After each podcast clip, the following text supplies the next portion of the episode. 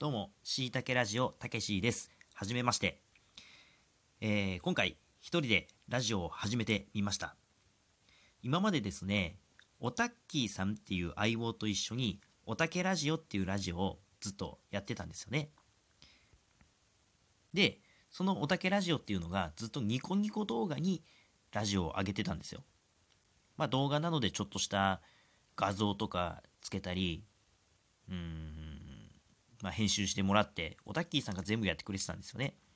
で、僕はただただそれに参加して喋るだけっていう感じでやってたんですよ。なので、今回、一人ラジオをすることで、少しでもそのオタッキーさんの力になれるようにトークスキルを上げたいなと思ってラジオを始めてみました。ちなみにこのしいたけラジオ、完全に適当に名前を付けたので、今後名前が変わるかもしれません。そこはあしからず。ということで、えー一人でいろいろと喋っていきたいと思います。で、今回ですね、ちょうど、ラジオトークのこのアプリの方で、音声配信を始めようっていう企画をやってるんですよ。30万円を、その、27日から5日間連続で、どうん？ラジオ配信をした人、音声配信を始めようっていう、それに沿ったラジオを毎日アップすることで30万円山分けしてもらえるっていう企画があったので、なんでちょっとそれに乗っかろうかなと思ってたんですけど、まあ、見事にもう今日28なので、初日逃しまして、もうあんまり意味ないですね。まあ、ただ、うん、まあ、個人的にちょっとその話に乗っかって喋れればいいかなと思って、まあ、試しに始めてみました。で、今後、トークが少しでも上手くなるようにということなので、えーコンスタントにラジオトークでラジオを配信していければなと思ってます。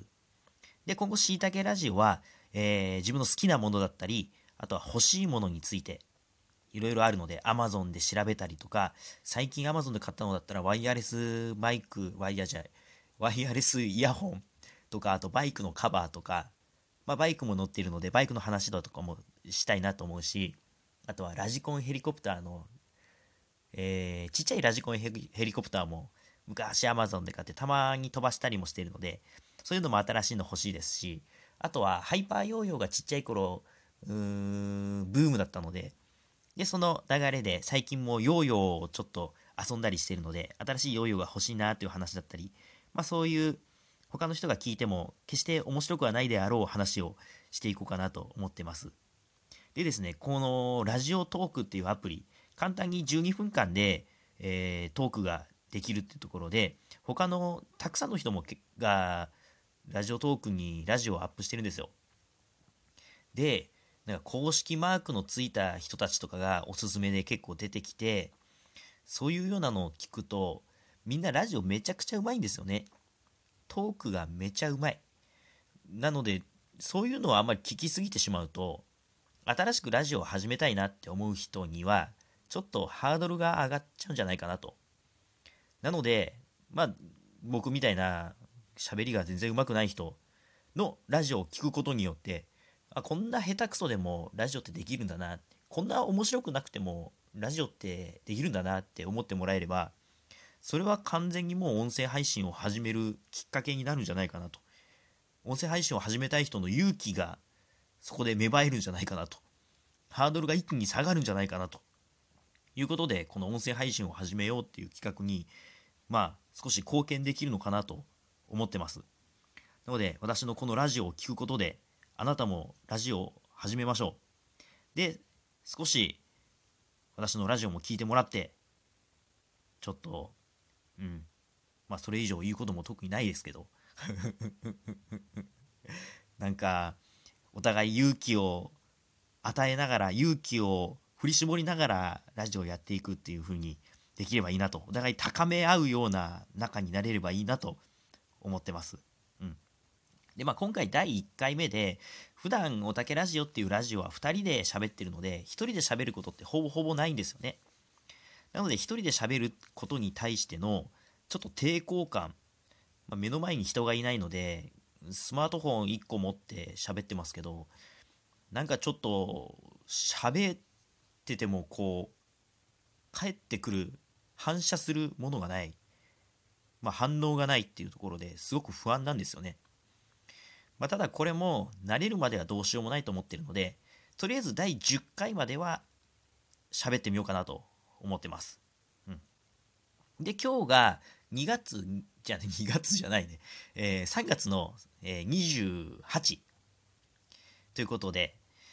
もう少しで4月ですよ。年度終わりですよ。いろいろと大変だと思いますが、まあ特に今、新型コロナウイルスで外出自粛で外出れなかったりとか仕事いろいろ影響あったりとかなんかそういう人たちもいっぱいいると思うし、うん、そういう人に部屋でダラダラしながらラジオを聴くっていうのは結構楽しいことかなと思うのでちょっと聞いてみてほしいなと思います。ラジオを聴く文化ってなかなか今の若い人には根付いてないのかな？僕の場合は結構「オールナイトニッポン」とかちっちゃい頃ちっちゃいって言ってもまあ学生の頃聞いたりとかしててうん。車乗ったら親は必ずラジオつけるような家だったのでラジオ番組よく聞いてたんですよね。なのでこういうラジオトークとかも結構すんなり聞けてすごいプロみたいな人もいたり